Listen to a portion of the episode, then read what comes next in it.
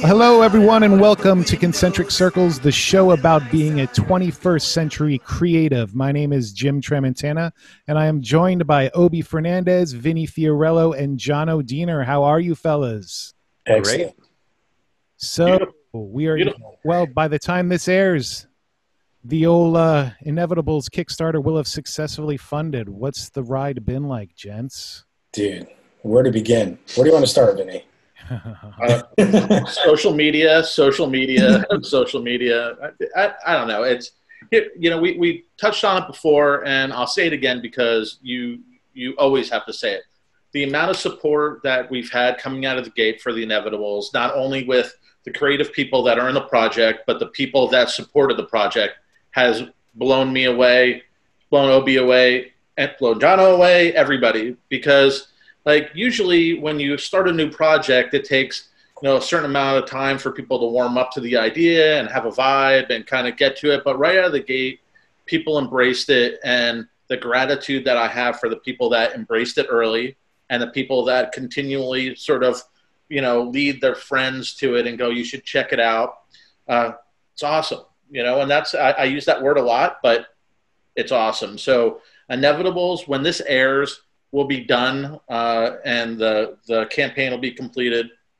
And next phase would be uh, finishing off the comic side and then uh, production of the record vinyl and things like that. So uh, one door shuts another busy door opens. So that's that's sort of where we're at. Yeah, I've, I've been saying to people like, when they're like, "Oh, cool! Like, you know, the campaign's almost over, so you can probably like, you know, like catch your breath a little bit." And it's just like, no, that's when the real work starts. uh, yeah, I'm looking forward to jumping into the comic side and uh, you know a bit more. Um, we're, we're in like we're still like in the mixing process of, of the last few songs, so um, yeah, we're just in it, man. So, but there's just so much cool stuff planned too that like we just have to be very intentional with everything that we kind of do at the moment. So like that's you know like and that word is probably the the best word to describe the headspace of the inevitables uh, between now and next summer even you know? Yeah. and you have to plan so many things ahead of time before you launch and know what the future is going to look like. Because like essentially it's like a pre-order on steroids you know? So even just like looking at the numbers how much every single thing costs all that kind of stuff and then assuming that we'll at least hit this maybe you know? Uh, but that's been the coolest part too because even in the last week we've been seeing this wild influx of people showing up.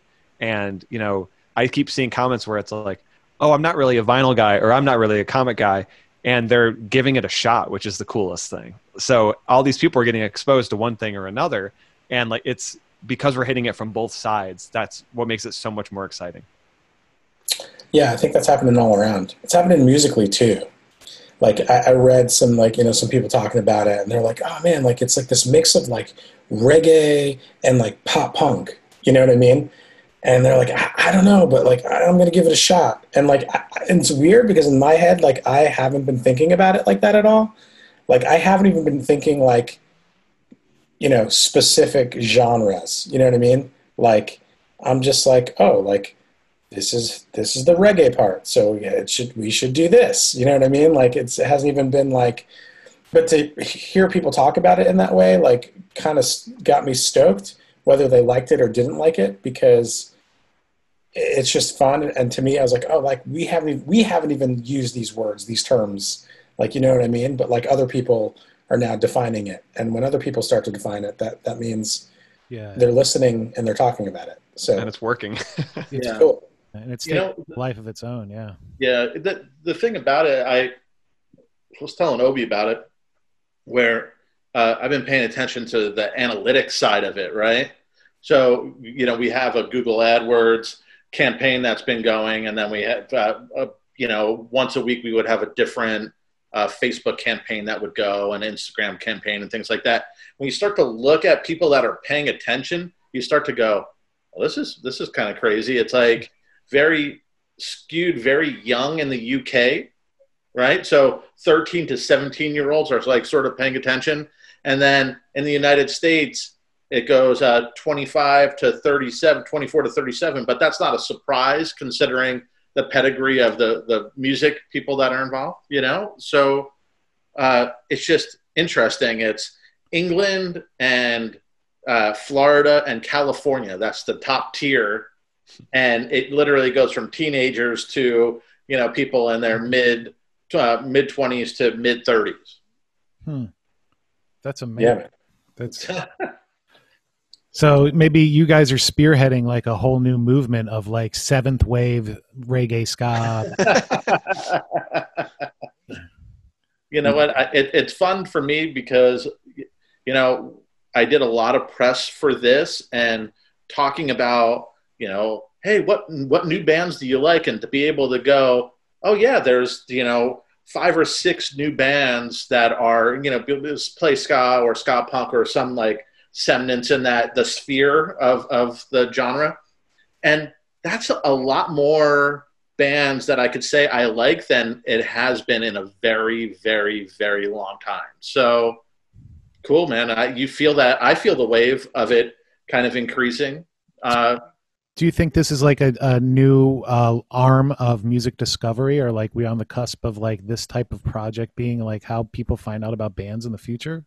you know, I, I, I don't know if crowdfunding is like that, but I do know that the genre is just picking up more steam than it was before, right? So I think that ska punk and ska music, I think that there's more people paying attention to it and they're younger. It's why I bring it up, you know, because Obi was like, hey, it's some reggae, but it's pop punk too. Well, yeah, you know, it's ska punk. Mhm. It's been, you know, that's it's been back to whatever, right? Exactly. Uh, but there's kids that are young that are just finding it, going, I like Neck Deep, and I like other, I like the Skints in the UK, but it's like kind of combining the Skints and Neck Deep, which I don't see that at all. But Okay. if someone's leading, you know, if it if what they're hearing is leading them there, then I'm cool with that. Yeah. Yeah, for me, you know, I think the way I think about it, and I said this to somebody uh, a couple days ago, I was like, dude, it's just a win for everybody. You know, I think that the inevitables, right, is this was this project, and we set out and we crowdsourced it, and you know, we got this overwhelming amount of support, and we're super stoked and grateful for it. But it's a, it's a win for for everyone. Like if you are part of the genre, if you're trying to make music in the genre, like you know, the older I get, it's not so much about like, well, what are we doing and what do we get? It's more just like, oh, this is great. Like, anytime you can, you know, kind of elevate or just like kind of, um, you know, shine a light on ska music or ska punk music or or reggae music or whatever it might be, you know, like, you know, Vinny just listed all those bands, like anyone from like Neck Deep to the Skints to the Slackers, like, it's a win. It's, it's just a win, you know. Um, Agreed. so that, feel that's like kind of like my headspace the older I get about it. I feel like there's been a new um, wave of people embracing the music too. So like, you know, you think about the '90s where like you could kind of look at the age group and know those people grew up, and then now I'm noticing like having, you know, toured the last like 15 years and watching the different opening bands change. Like it was like Christian metalcore bands, and out of nowhere they all sound like Four years Strong, and like you know you, you kind of watch this stuff happen. But like playing the fest the last few years, I'm seeing these like DIY, like super like inclusive, like new wave of people that are super embracing ska, like Skatune Network, like all this other stuff where you're like, whoa, like this is like cool now. You know, it's not just like remember this. So the timing of this, you know, and again, like I like that it's like you guys are writing music that you just genuinely love that's like in your DNA, but the timing of it is like accidentally perfect, which is so rad. That's the title of uh, Vinny's next book, Accidentally Perfect. I wish. Yeah.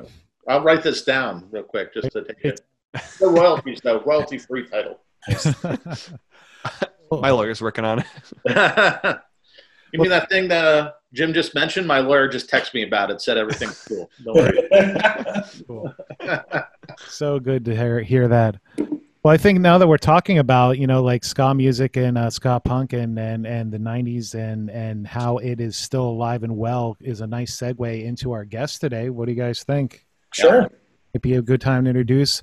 Well, today uh, we're welcoming to the show Matt Appleton, who is uh, based out of Vermont. He is a saxophonist and a multi instrumentalist record producer, best known as the saxophone player and vocalist for the legendary ska band Real Big Fish. Uh, he is a graduate of Skidmore College and also Full Sail University. He is also the recipient of a ni- 2019 Grammy Award nomination for his work on Made in America by the Fever 333, as well as two ARIA Awards for his work on Silverchair's Young Modern. That is crazy. I didn't know that. Cool. Oh, I'm gonna I'm gonna lord out on this. Yeah, yeah. Um, as a member of Real Big Fish, Matt plays thousands of shows a year. Actually, you know, 200 plus years worldwide, all over the world. Um, he is also a career touring musician and a member of the pop songwriting duo, duo Peter Panic and composes for Extreme Music, Super Pop, and Kingdom to Division of APM. So you've heard his music all over television. He is a master of disaster. He is Matt Appleton. Matt, welcome to the inner circle. Come on in. Yeah, Hello. Great to be here. Intro. Damn. that is that was quite the intro. That was the that was heavy lifting, man. I got to be honest with you. wow. Super heavy lifting, but it's cool because we're just gonna talk about Silverchair all night now. yeah, that's fine with me. By the way, I'm actually going to talk about it, so I'll, I'll let you guys take it for now. No, that's so cool. That's so cool. Yeah, and Matt, for people who don't know who are just tuning in before we jump into our topic, Matt uh, arranged all the horns that you hear on the Inevitables. So it's actually him actually playing saxophone, so tenor, barry, and trumpet. hmm And some alto sax on there too. A couple Is there some alto? Okay, there you go. Yeah. There you go. Throw it in. hmm And the, the reggae parts has some alto. there it is. Anytime anyone mentions alto sax, right, I, I immediately go right, like it goes right there of the dude in Lost Boys, like playing sax with like no shirt and the big thing, and like just doing leather pants, like kind of happening. So alto sax, just to let everybody know, it just like it goes right there. Like, the I've, I've been recording Big D and the Kids Table over the last few months, and, and on our last session, we were recording the horn section, and we watched that scene from Lost Boys. That, that came up that day too. It's yeah, You need the influence. yeah. I, I would pay money to see John Deegan like out there doing like his best like Lost Boys like sax guy.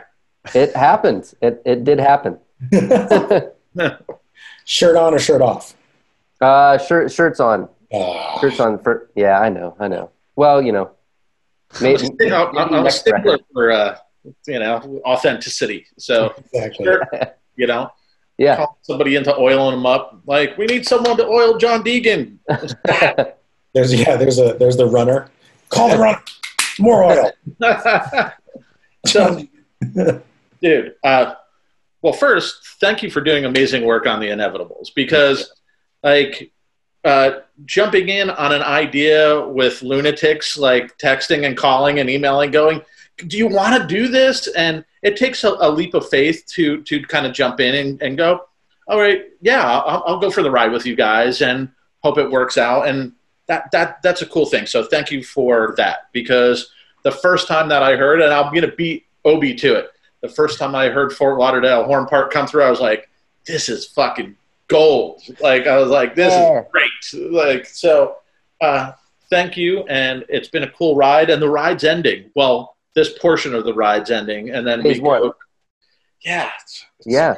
It's wild. Thank you for including me. It's it's been an absolute blast working on this stuff. It, uh, writing, you know, doing horn arrangements is my favorite thing to do, and it's my specialty. And and any chance to get to do it is awesome, and to get to do it with uh, people I respect and admire, and have uh, ha- whose music I've enjoyed over the years is is extra special. It's awesome, man. It's awesome. That's sick. Well, that being said, Vinny, what are we talking about today, my man? What's what's the topic? Dude. After after hearing uh, and reading, but after hearing Jim kind of go through uh, your bio, right?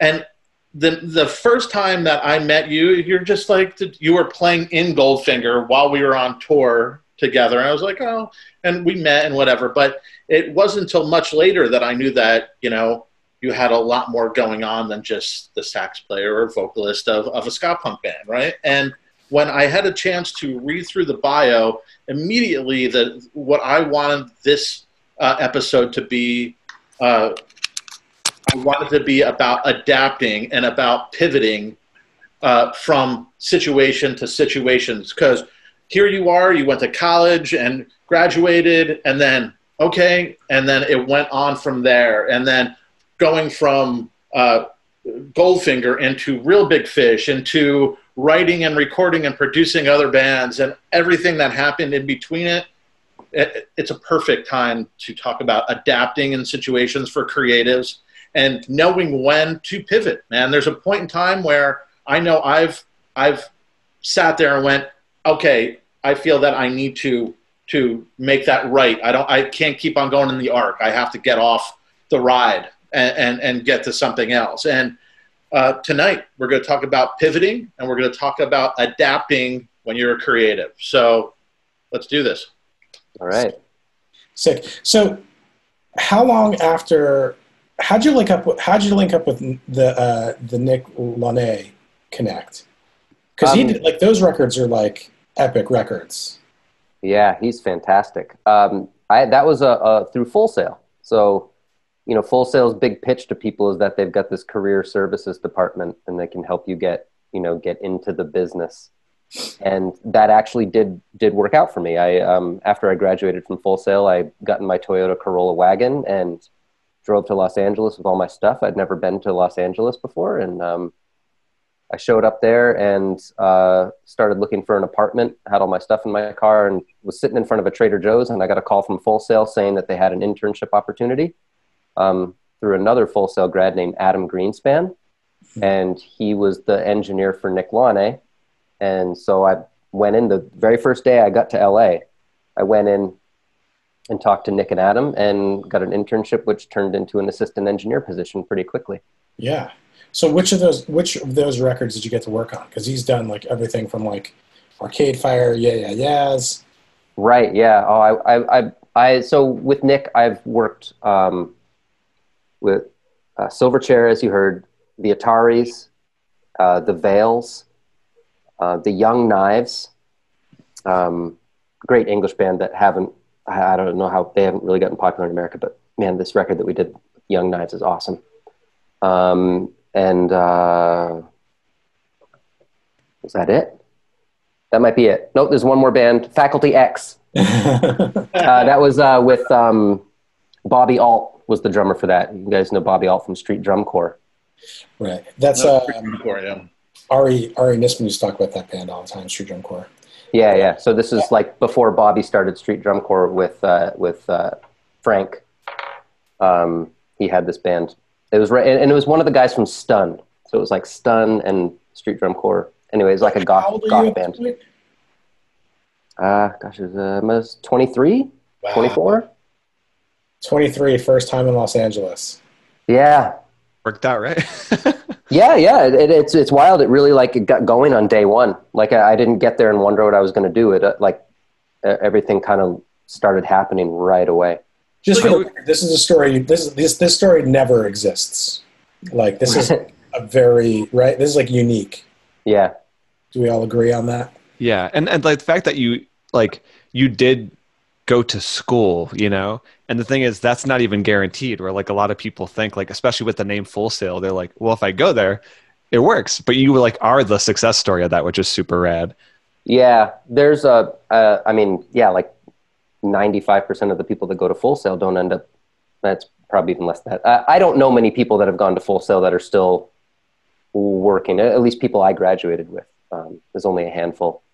Um, my only knowledge of it was through uh, another Skidmore College graduate named Rob Hoffman, who did quite well working with Michael Jackson and uh, Christina Aguilera, among others. And he suggested that Full Sail wouldn't be a bad idea. Hmm. Um, that's how I ended up there. And I, I didn't really know what I what I was in for going there. Um, uh, it's a good curriculum. Uh, I wouldn't go do it again, but it's it is a good curriculum. The student experience, what I didn't enjoy that, like the actual experience of being there, but I learned a lot, and the professors were really awesome, and it, it did set me on the right path. You know, the the thing that you know, when I, I live in Florida, so Full Sail is always this like all encompassing uh, place where if you're even remotely uh, interested a little bit, where you're like, I kind of, you know, want to learn how to, you know, be a studio engineer, or I want to learn live sound, or I want to do whatever. Ah, I got to go to Full Sail, you know, and take out loans and do this. And I, have talked to a few people, and in fact, a, a, few of them were interning for Paper and Plastick uh, in their like sort of off time between semesters and between things. And I went, well, hey, did you ever go, you know, to the local like punk club and go, hey, can I mix you know, your bands and can I do whatever? Well, no. I go, so what you're telling me is you'd rather spend tens of thousands of dollars for this experience, right? Instead of just heading over to the punk club and going, hey, I just want to come and mix some of your bands and like kind of hang out and, and do the thing. Can I can I do that? And I guarantee you, most punk clubs would go, come on in. Let me like do your thing, like because half the guys don't even want to be there that are running sound in those clubs, right? So and they go, "Oh, for free? Okay." yeah. You know, Yeah. so so for me, like you know, being in the shadow of that, you know, and, and knowing people that went there, you you do have a success story, right? Where you went there and you said, "I'm heading out to California because that's where people go," right? Like, Yeah. I, I want to to you know be an engineer. Well, you have California and you have New York and maybe Chicago a little bit, right? Like you have some of that, but California is the the place. And for you to get there and you know start or at least you know say what's up and then go, "Uh, yeah, I'm going to start this, dude. That's that's the ultimate in pivot, to be honest with you, because that's betting only on yourself that you're going to drive across country in your whatever with all your shit and back, and that you're going to make it work, and that there's something that's waiting for you from education to real world application that takes courage but that takes belief in yourself right and that's that's a bold move for a 23 year old 24 year old that's that's Yeah. bold so kudos you know Thank you. And did you consider yourself um, because you know you've been playing sax and like doing horn arrangements and all that kind of stuff? Did you think you were going to be engineer, or did you think you were going to be in a band playing a horn of some sort? Like, did you have like one or the other you favorite at the time? Um, I I didn't see a viable path to being a performing musician. Um, you know, I, I grew up in Vermont, and then I went to college in upstate New York. I wasn't involved in any scene as a kid because Vermont didn't really have much going on. Uh, I didn't. I just didn't see a path for, for being in a band or, or I, you know, I had bands uh, and I, I loved playing, but I I didn't see how that was going to work. So, I, and um, uh, Skidmore had a recording studio, and I started uh, using the recording studio when it was available and taking the recording studio classes at Skidmore. And I just fell in love with it. It was the first thing I ever found in my entire life where I could stay inside on a nice, warm, sunny day in in the Northeast, you know, and not want to be outside doing. I, I I really enjoy outdoor activities, and this was like the first time I ever found something where I could stay inside, work all day, and never look at the clock. And I was like, oh, well, this is what I want to do. Um, so, um, also, I was, uh, you know, at Skidmore, I was surrounded by all these fantastic musicians, and it was really intimidating. And I was like, well, if all these people want to be professional musicians, uh, I've got a lot, and this is just at one school. I've got an awful lot of competition. Um, I've got to figure out where my strengths lie and um, how I can find a way in where I can make this my life and not just a, a thing that I do for fun on the side. So uh, it landed on engineering, uh, yeah, for all those reasons. I never, I never thought that I'd actually be in a band. So I mean, go with that, right? So you're out in California, you meet a bunch of people, you work on some good records, right? We're not going to skip over to Silverchair record. We'll come back and let John sort of do whatever he wants to do. That. I mean, there's a point where you started to uh, get into the gravity of of John Feldmann, which got you into the gravity of what he has around him, which at that time was a lot of, of ska, ska punk, right, from Goldfinger, but Yep. also uh, pop punk and, and that, you know, brought a lot of, I know the used was probably around that time with you, right? Yep, that's right. Uh, and so you're you're there now, right? And John's bringing in the, the sort of gravity of people. Like, how do you jump into John going, dude? You know sax. You're the dude. We need Superman horns. You're like, you're on. Let's go. Like, is that it? Like, you're the dude because you were there. Um, so the the first record I worked on uh, with Feldmann was a band called Bottom Line. They were on Maverick Records. I don't know if they ever opened up for Less Than Jake or anything. Um, they could have. They they got a bunch of opening slots. They were they their the record never came out. You know, Maverick went out of business. remember all that. So that my first record I ever worked on got shelved. Um, but on that record, they wanted horns on a song, and John was talking about uh, you know getting uh, Jason Freese and Gabe McNair uh, to do horns because that's what he usually did. And I was like, I can play horns. And he's like, Oh, uh, okay, give it a shot. You know, I'd, I'd been there for a couple months already, and I didn't mention it. Um, so he just let me take a crack at a song, and he liked it. And then uh, we did some demos with Good Charlotte right after that. That involved some horn stuff, and so I, I, I played a trombone solo on on this Good Charlotte demo, and he really liked that. And then um, next time Goldfinger went on tour, he said, "Come along and play saxophone." Um, but I, I like he, he, didn't know that I played horns when I got the job there, and I worked for him for a couple months before uh, that it came up at all. I didn't like push it or anything. Yeah, I mean, uh, at that point, you were just going, you know, I just want to, you know, you're you're you resided yourself. I'm not going to put words in your mouth, but I, from what you're saying, you kind of went, well, I'm not going to be a, mu- a touring musician, so let me just concentrate on like the studio gigs. And now I'm working with John, who's, you know, at that time, well, it's still now, but at that time was, you know, used was just like white heat, man, just was on fire. And right. like, and as a producer, that's what, you know, brought, you know, I, I'm from the outside, not necessarily if this is correct, but from the outside, that's what brought him to the, the, the, the top of producing. People want to work with him and, and do all that, you know? Right. So, yeah. so for me, I, I think that you know you're concentrated. and You're not mentioning the horns, but here you are though, and again, like I bring it back to that pivot. It's hey, you you saw the opportunity and you went, I can play horn. Let me take let me take the crack, right? And yep. that that that led you down another path. And I always find this like interesting, right? Like that there's random if you look at it just from the top, you know, random uh, circles that are around. And that occasionally they just bump into each other and then they go it, it goes to another direction right? And i always think that's what people are the creatives are. They're in the mix and they're doing what they love but they just happen you know hit that like random hookup you know that random hey you should do this and, and come this way. And you you go that way with it you know and that current and it follows the current and creatives are very like uh, adaptable that way and okay with going with the current, right? And I know that from my past. Yeah, you know, it's you know going to college, but we're playing in a band, and then it starts to become popular, and then you start to go, we could do this, and you just start to follow the current, and you're okay with it. But if I was, you know, in the back of my brain, if I was you know, looking at a finance degree and doing this, and I had another path, it would be so strict that it wouldn't allow for that bend and to go with the current. But the creative, it allows for that uh, the ability to follow where the vibe is and have these like happy accidents that happen.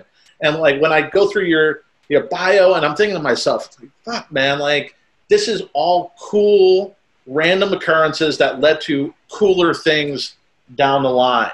And dude, that's that's uh, like that makes me happy. Like I get happy because that's not like a, a normal story, right? Like, and for for you to have that and have you know the knowledge and continually building on your past in a great way, dude, that's that's awesome. And it's a lesson learned for other creatives. Is, is why I bring it up. That's cool. I'm curious. What, what was like? Did the headspace change? So from like driving your Toyota across country to linking up with the first studio gig to then eventually linking up with like Feldmann, like kind of like what Vinny was talking about, like what was the headspace? Did, did, that whole time where you're just like, I'm just going to be open to whatever. You know what I mean? Um, or were you like, I'm just, I'm just scared, and but like, what, like, what's going through your mind in all of these phases? Because like, you know, you drive out there with nothing, you get a phone call, now you have something, and then something turns into another thing. Into Yeah. another- Yeah, I mean that that's all it was. You know, I I, I was going out there in hopes that um, uh, the the goal. You know, I had my resume made up, and I had made lots of phone calls. And I when I got to LA, I delivered my resume to all all the different big recording studios. You know, they were all still open at the time, and I went around and I handed in my resume to just get a runner position at every single big recording studio and. Um, but I got that internship right away at the other place. I still applied to all these other places. Uh, I didn't. None of those landed, by the way. Nobody got back to me Un until like three years later. Sound City called me. No way. Con from Sound City called me like three years later and was like, "We have a runner position open. We still have your resume on file." And I was like, "I've I've already got a handful of top ten Billboard records now. Like, I'm cool. Thank you." But we need Yeah. coffee. yeah. um, so I, I was I was my plan was to get to try to get a runner position at a big studio and see where it went from there. I didn't know past that. You know, I, I had no idea. I just figured you get that runner position and you work your way up. I That's think super the, the advantage you have too, it seems like you don't you're not actively pursuing certain things. You know what I mean? And and that mentality is what helps you get more uh, opportunities. So for example, like, you know, you not going to John Feldmann going, by the way, I, I, I could play like a bunch of horn stuff. uh," Like like th- if you cross that line, you kind of ruin these opportunities for a lot of people. Like uh, and I'm sure like all of us in the chat have like similar situations where like someone will do something and then almost immediately you just go okay like i know the intention of this person so if your intention was i really want to get into goldfinger it'd be a lot harder to get that job with john Feldmann to work in the studio. And then you know so i feel like the way you approach things is you actually did the hard work then you showed up and then good things start rolling out because you were like no i put in the work for things. I'll, i also happen to know how to do this other stuff. So what was like so you're in a touring band you're with uh so starts with goldfinger what happens after that like what's the next band you end up uh, getting a gig with Uh, I mean, that was it. I was just touring with Goldfinger while I was engineering for Feldmann, and that when I, I stayed at Feldmann's for five years and um, toured with Goldfinger. Um, didn't I mean I, I I would I played horns on a lot of the records that we did, you know. So, um, uh, but as far as live performances go, I, uh, there was a band called Beat Union that I would Mhm. play with. I was actually just about to bring them up. Love Beat Union. Dave. Yeah, I love Beat Union. Yay, cool. That's uh, I love that band so much. Yeah, I was uh, I have all sorts of Beat Union stories. They're one of my favorites. Um, so uh, I uh, you know still the the playing shows and and touring was just something I did when Goldfinger went on tour, and otherwise I was just in the studio. I, I just went wherever Feldmann went, right? So uh, when he was on tour, I'd go on tour and play, and then when we're off tour, I'm in the studio making records. Um, and I didn't really I wasn't looking to to be in a band.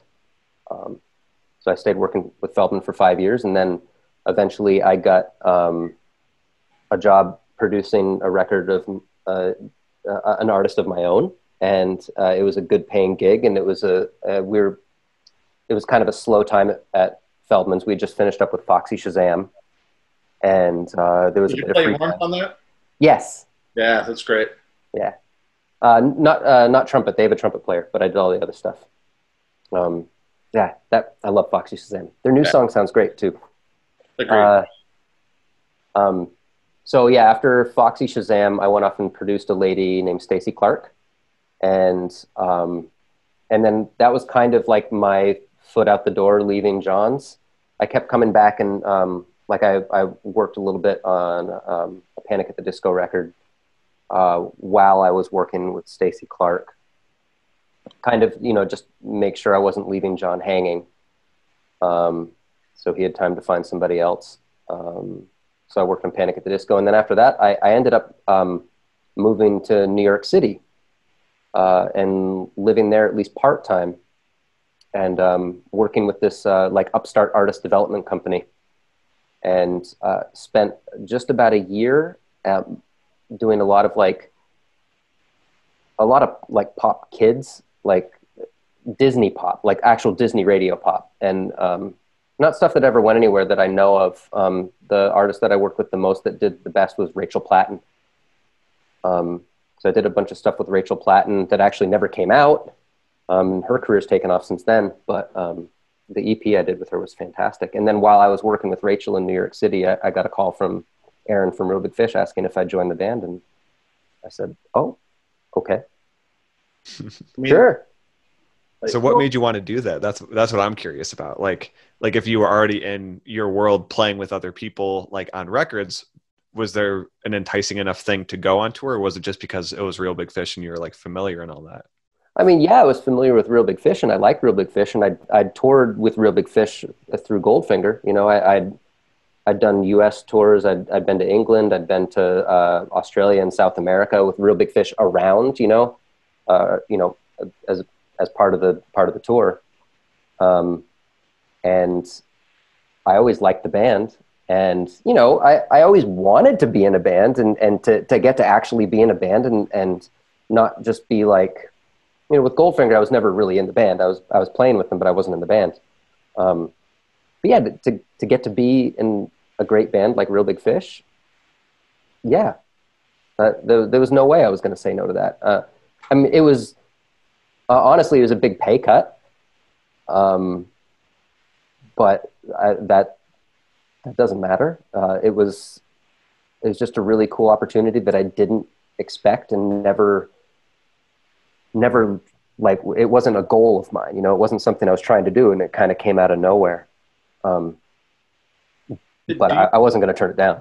Did you think that when you started touring, because Real Big Fish, that that's that's full tour, right? That's you know no uh, minimal time off, a lot of time on the road, and did you did you find it was hard to kind of strike a balance between you were doing studio work, and I've seen you with my own eyes, like holed up in a corner, headphones on, you know, trying to work it out. But that was later when you you know you, you found the balance, but Yeah. did you find it hard when you started to go, okay, here's we're on the road for six months, and you still wanted to, you know, explore producing, explore engineering, you know, uh, you know, playing on other records, being called in to be the horn player for whatever projects. Like, Right. was it a hard balance where between touring and that other part? yeah i mean it, it pretty it, it it pretty much stopped my engineering and production career in its tracks you know um, for a couple of years. And that was something i was willing to let happen.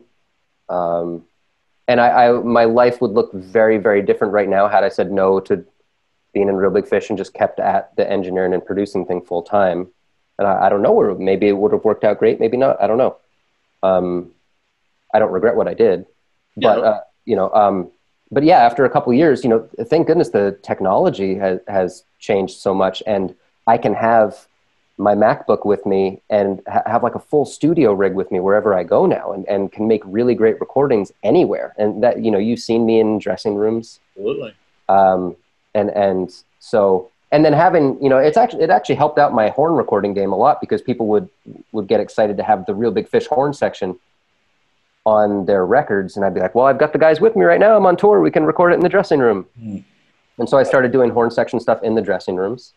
Um, and i would just try to get as much tracking done for other projects while i was at home as i could and then bring the editing on the road and um, uh, made it work you know dude, the, the real big fish horn section, the, the later era, that was the hardest. I always thought to myself, like, there is the hardest working horn section, man. Like, I, I would walk past the room and you'd be in front of the computer, you got your cans on, you're doing some type of work.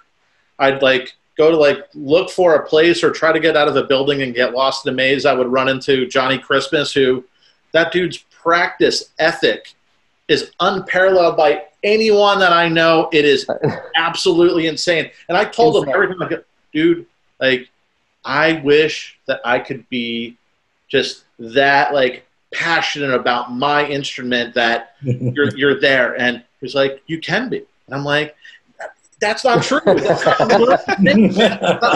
right? Like this is something that's in him you know? And billy Kottage same thing. Like that dude guest on everything. Like i'm gonna bring my i'm gonna have the organ over here and i'm gonna play you know a song over here trombone. I'm gonna play trombone on this set. I'm gonna come in and guest over here. Dude that's the the hardest working thing. And i, I think to myself i'm like dude like that's if you were in a band right now and that's touring the world you guys are the epitome of what every other band member and every other band should be doing. They should just be going, well, uh, my passion is to record bands, so I'm going to continue to do that, and I'm going to play in this band, right? Like, and I, I want to play more of my instrument, so I'm going to practice. I'm going to be, I'm going to hone my craft. Like, dude, that's so jealous of of you guys. Like me, I'm just like a you know troll under the bridge looking at the internet, like talking to people. Ah, like, no, more t-shirts, best t-shirts or whatever, right? Like, uh, but you guys were taking the opportunity that was was placed in, in into your your orbit, and you were using it in the correct way that creative should be. Hey, you can make some money here. You could be doing this, but you could also follow your passion and hone your craft and do everything else on this side. And dude, like that's that uh, for concentric circles. For me, I always try to lead back to that. That you could do two things. You can have one gig, but you could have passion for the other, and continue to grind at it and keep on going. Like that's the beautiful thing about being a creative. You can live in four or five worlds. You can be that circle that is following the current and then hits another circle and go, we should do a shirt together, or I should I want to play trombone on your thing, or I want to do whatever that's the beautiful thing, man. That's the beautiful thing that someone who's just sitting there in, in an office that's typing away on their computer, thinking about whatever bottom line or whatever margin or whatever marketing plan. No offense, John. I know that's what the marketing plan guy, but like, you know, doing all that and just not letting that other light into your world. Like I, I I'm blown away that like people just kind of stay on that path and ignore that light trying to get in. Yeah, dude, I'll never forget uh, like one of the first times like Westbound did stuff with Real Big Fish, and I remember. I feel like the first show we met up was like a show in like Colorado, and like the energy was awesome, and like Westbound like went and like did our thing, and we felt really good about the show. Um, and then I remember you guys came on, and I was just like, and we all just like watched. And it was like seriously and you know us pretty well like we're we nerd out pretty hard. And i just remember kind of like yo we need to like step up our game times like a hundred if if anything because we were you know we were an opener on that tour or whatever the case is but dude the band was just so tight i think at the time it was like ryland was still playing drums uh, matt wong was still in the band but like, dude, everything just hit. Everything was just so precise, and everything grooved really hard. It was. I just remember like being like, "Holy crap!" Like, we gotta like. Everybody in my band was like, "Okay, we gotta like step it up so hard, just to, be, to have like, you know." It was amazing. So I, incredible. Dude, I love when that happens, though. That's you know you're at the tour and you're like, oh shit, the like the band that you know you're playing with went that was really good. We got to we get we have to do something now, like whatever it is, like red alert. And I, I like bands that that are reactive that way. You know that yeah. oh shit, we just got this was amazing. We have to rise to the occasion, or we're gonna look like fucking douchebags, or whatever. Yeah, we we were like nerdy about stuff, but like we we were also like pretty hyper competitive, especially like we just wanted to land stuff. And what's that? I said not you. Oh, dude, you know, I'm just like what? yeah, I won't even let my daughter play on my basketball team. I want to win. uh, no, I, I seriously will. Um, but like, yeah, no, we uh, like, especially in the later years of Westbound, like we, yeah, it just became, and, and every anytime we like came, we knew that we were going to do be on the same bill or whatever. It was just like, it, I love that. You know what I mean? I love that. Like, yeah, I love that, that that spirit of like, dude, this is gonna be great. You know what I mean? And it's not necessarily that I'm competing with you personally. It's just that like you guys are incredible. You're around incredible people, so like you like you want to elevate your game. You just want to, you know, leave your mark. So you also want to get that shine on though too you know? It's like if you if you're around people that are are great at their craft there's a little bit of shine that happens too right? Like and that's the beautiful thing about working with a lot of people and i'll bring it back to the inevitables like having the amount of of of talent that's in the pool that we're all hanging out in. Seriously, dude that the shine is, is is great man to like off of each other and being able to go yeah like i'm, I'm not going to try to micromanage these things because the shine man is there. I, I don't i don't need to like try to like make a shadow right? Like I, I want people to step forward and do it. And real big fish was always a band like in my opinion that the shine off a stage and talent is always immense man. Like and and this era real big fish just just monster players great craft of a show you know i give it up to aaron.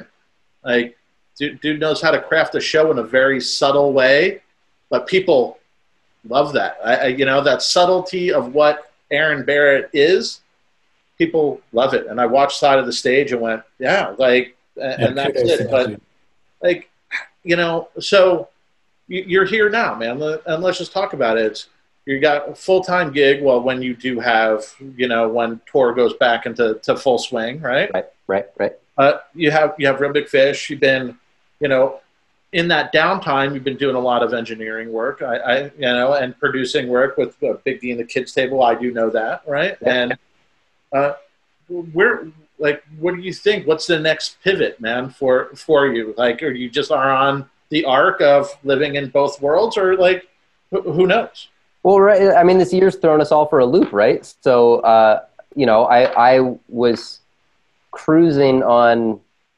working on whatever projects I came my way and felt like working on, not worrying about the money so much because Real Big Fish provides my, my basic income and anything else on top of that is, is, nice, but I'm okay otherwise. But now that's gone. And uh, so I'm, I am, I'm having to like reevaluate and and figure out what I'm going to do. And I just moved away from Los Angeles to Vermont uh, while this happened. This that all happened in March. I moved in March. I got I got off tour. I got COVID, and I moved this is, and sold my house in California and came back to Vermont all in the same month. Oh my gosh. And and like everything's different now, you know. Um, so I'm trying to figure out what to do. Um, Why- why the move why the move to vermont if you don't mind me asking Um, well, I met a girl first and foremost. Okay. and uh, I met her on tour in Thailand five years ago, and she lives in New Hampshire. Uh, my family still lives in Vermont. I wanted to be closer to my parents. You know, they're getting older, and I wanted to be around to help them out. And um, the housing market was up in California. I saw it as a good opportunity to unload my house and uh, and I was tired of being scared about the fires all the time. I lived in the mountains at, at, up by Big Bear, yeah and it was just like every year there was like a fire like within a mile of my house, and I was sick of getting those text alerts in the middle of the night to like get your stuff together and be ready to evacuate. And it was like, oh. Um, so a, a number of reasons. I would, And- I, would, I would think that Vermont and where you live, like near Big Bear, it's a very similar, at least vibe, right? Like, Yeah. Yeah, and and so you know I, what I always wanted up in in Big Bear was to like have a destination recording studio, and it, it never quite materialized just because I was so busy with Real Big Fish. So I think that's the next thing here. You know, I've been looking for property. I want to have a destination recording studio. I've I've I've um, moved into a recording studio that was built by some college friends that they never used. So I'm in their beautiful studio that's in a barn next to their house right now, um, and that's good for now. But you know, I- I'd like to have a destination studio for bands to come to and be able to live at. Um, that's in long term in the future. In the meantime, I'm uh, working with my partner from Peter Panic on more stuff for extreme music, and um, uh, I've I've I've done a lot of work with DreamWorks TV, doing a lot of children's music, and they've been bought out by NBC Universal. It's turned into a new a new thing, and uh, we're trying to crank out children's songs for them.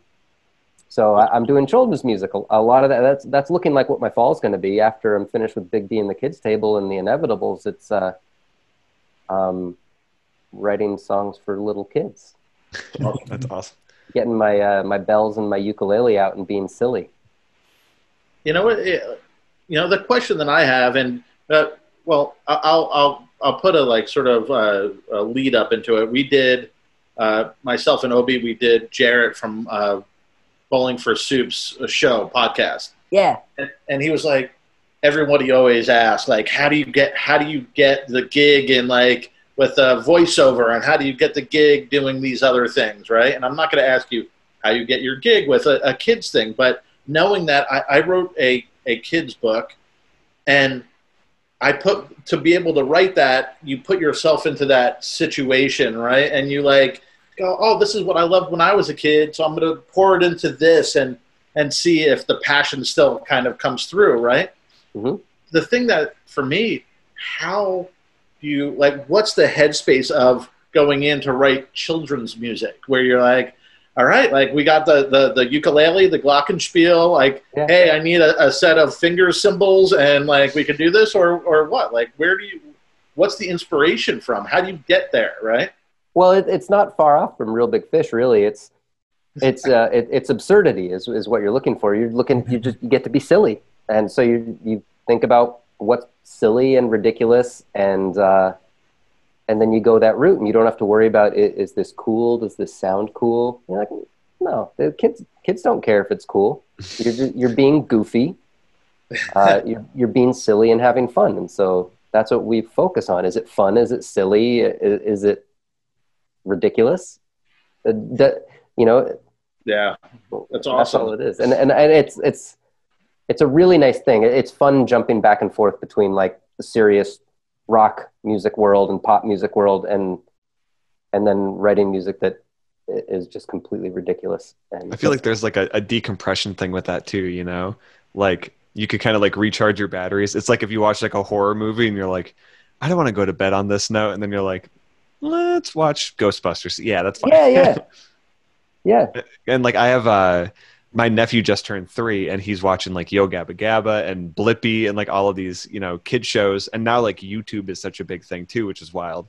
Uh so like do you do like research into like children's TV shows or like how does that or is it just naturally like no this is just what we do like I don't know if there's like a market or like a a way you have to like cater the stuff you're doing to it Yeah, there, there. I mean, uh, there isn't. There isn't. Yeah, I mean, the Aquabats and and Yo Gabba Gabba and and and all that. That huge inspiration, and I I look to them for sure. Uh, and I I definitely I watch a lot of cartoons. Um, the the people I share the recording studio with have a three year old, and he's got stuff on all the time. So it, it works out really great. I've got a test subject, and they've got stuff that they're they've just got YouTube on loop. You know, they've got playlists and they just loop things, and uh, so I see a lot of that stuff. And and that's what I'm doing. All the stuff I do for DreamWorks and NBC, it's all internet content. Um, because parents it? just Like, is it just is it just things that are for the internet? yep wow Wild. You know what? uh, When you're just were talking, it reminded me of Parry Gripp, Nerf from Nerf Herder. Oh yeah, Parry. Yeah, he's he's great, and, and that's he's a great example of of being silly and uh, absurd. The the the my daughter when she was growing up the there was a song that would she would play Roblox and there'd be a song in there it would be it's raining tacos from out of the sky tacos." Yeah. and I'd be like this this song is so fucking catchy but so like annoying and she would leave it on seriously it would be on like repeat for hours that thing would just be like and Yep. I went I have to figure out who wrote that and I just like went raining tacos and and and looked it up and went Parry Gripp Nerf herder. Well I went oh my god. And then I looked and he has a massive career in in that sort of absurdist uh, like uh, to put your like sort of spin on it absurdist like children's music you know it's raining tacos it's doing this it's doing that. And wow like that's Yeah. that like blew me away to find out.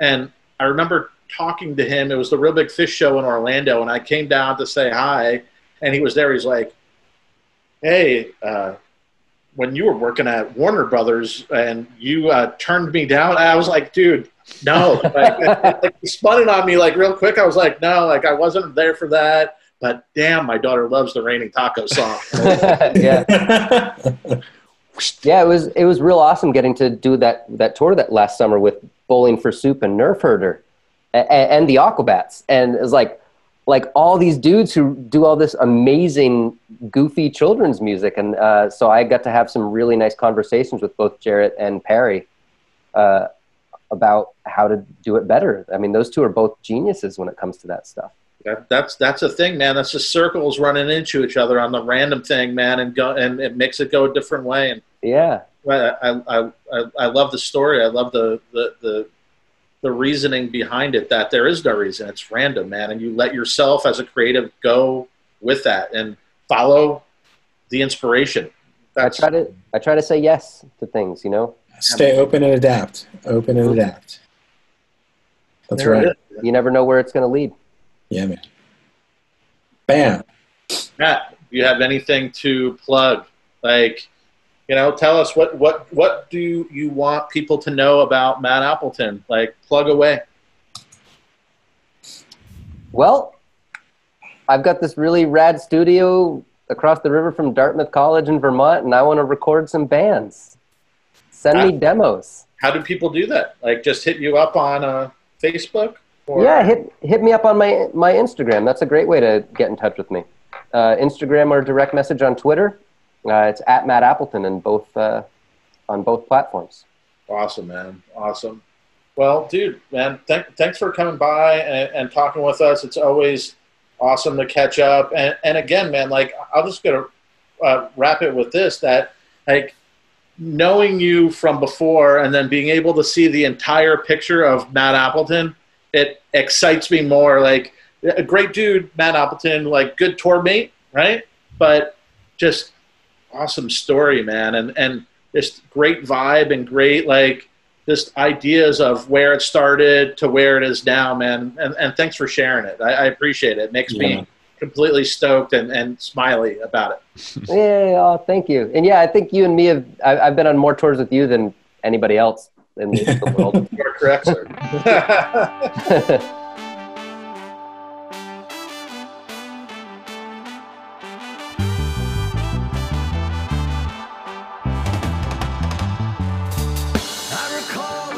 Man, that dude, I told you, I told you he was a badass. What did I tell you in the beginning of this thing, man? you Dude, said he was a badass.